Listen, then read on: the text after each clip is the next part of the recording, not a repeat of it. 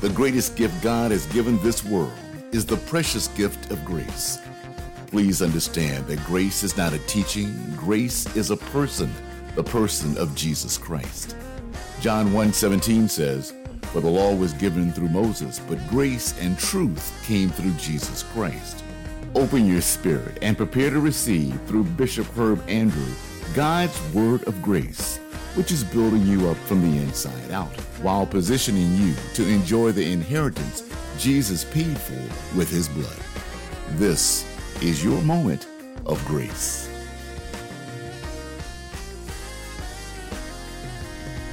Hi, I'm Bishop Herb Andrew, and this is a moment of grace. In our last podcast, we discovered how blessed we really are because of the fact that God has placed us as believers under a new covenant. The new covenant is simply a new agreement. It's a new agreement in which God has now entered into with us as believers that is based solely upon that which Jesus has done. It's based solely upon the obedience that Jesus displayed to his Father when he allowed himself to be sacrificed on Calvary's cross. The truth of the matter is, Jesus declared that he is the mediator of this new covenant. He says that his blood is the blood of the new covenant, and that we as ministers, we are actually ministers of this new covenant. You know, it's exciting to me because Jesus did not only declare that there is a new covenant, but Jesus declared that this new covenant, it is not just new, but it is a better covenant that comes with better promises. You know, whenever you're talking about something that is new, when the new comes in, the old becomes obsolete. That's what the Bible says in Hebrews chapter number 8 and verse number 13. The Word of God says that when God speaks of this new covenant, it means that He has made the first one obsolete and it is now out of date and will soon disappear. I cannot speak for anyone else, but in this season of my life, I am so excited that God has declared Himself that this old covenant of law is now obsolete. In other words, this covenant that was based upon our ability to obey, this covenant that started with us, and then God would respond based upon that ability to obey. God says that covenant is now obsolete. And we have now entered into a new agreement. I just believe at this point that it is so important for each and every one of us to have some understanding of what this new agreement is, because this is the agreement that God Himself will honor. You know, in this old covenant, everything was based upon our ability to obey.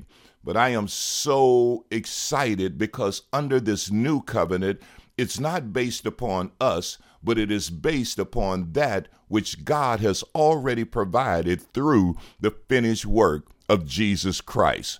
Listen to what the Word of God says in Hebrews chapter number 8 and verse number 10. It clearly states for us the terms of this new covenant. In that 10th verse, the writer says, For this is the covenant that I will make with the house of Israel after those days, says the Lord. I will put my laws in their minds, and I will write them on their heart. And I will be their God, and they shall be my people. None of them shall teach his neighbor, and none his brother, saying, Know the Lord. For all shall know me, from the least of them to the greatest of them.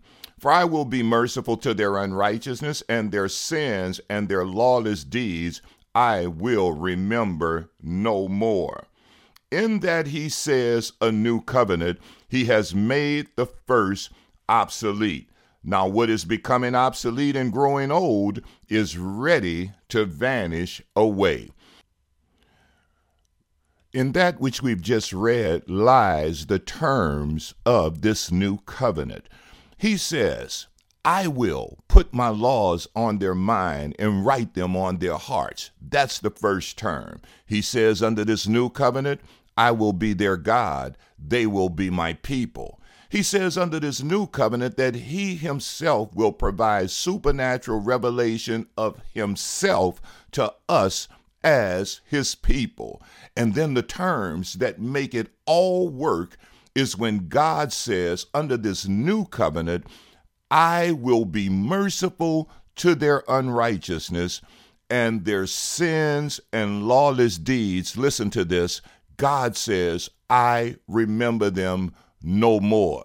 Listen, we are under a new covenant that comes with better promises. It's a new covenant, it's a better covenant, and it gives us better promises to hold on to because God says, under this new covenant, our sins, our lawless deeds, God says He remembers them no more. Listen, we'll talk more about that in our next podcast so that all of us can understand the agreement that we're on. We are under a better agreement. We are under better promises, and it's all because of the finished work of Jesus Christ, our Lord and Savior.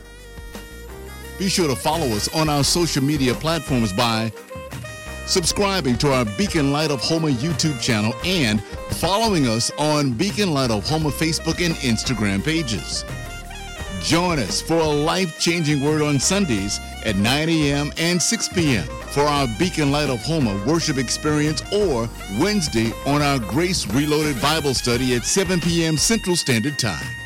Bishop Herb would love to hear from you leave your comments, and be sure to stay connected by subscribing to this Moment of Grace podcast. If this podcast has been a blessing to you, make sure you share it with your friends and loved ones. Remember, because of his awesome grace, our God is faithful to manifest every blessing and benefit Jesus has paid for through his finished work on the cross of Calvary. Our part is to believe, receive, and enjoy what has already been provided motivated by his tremendous love. Until next time, this has been your moment of grace. Thank you for sharing on today.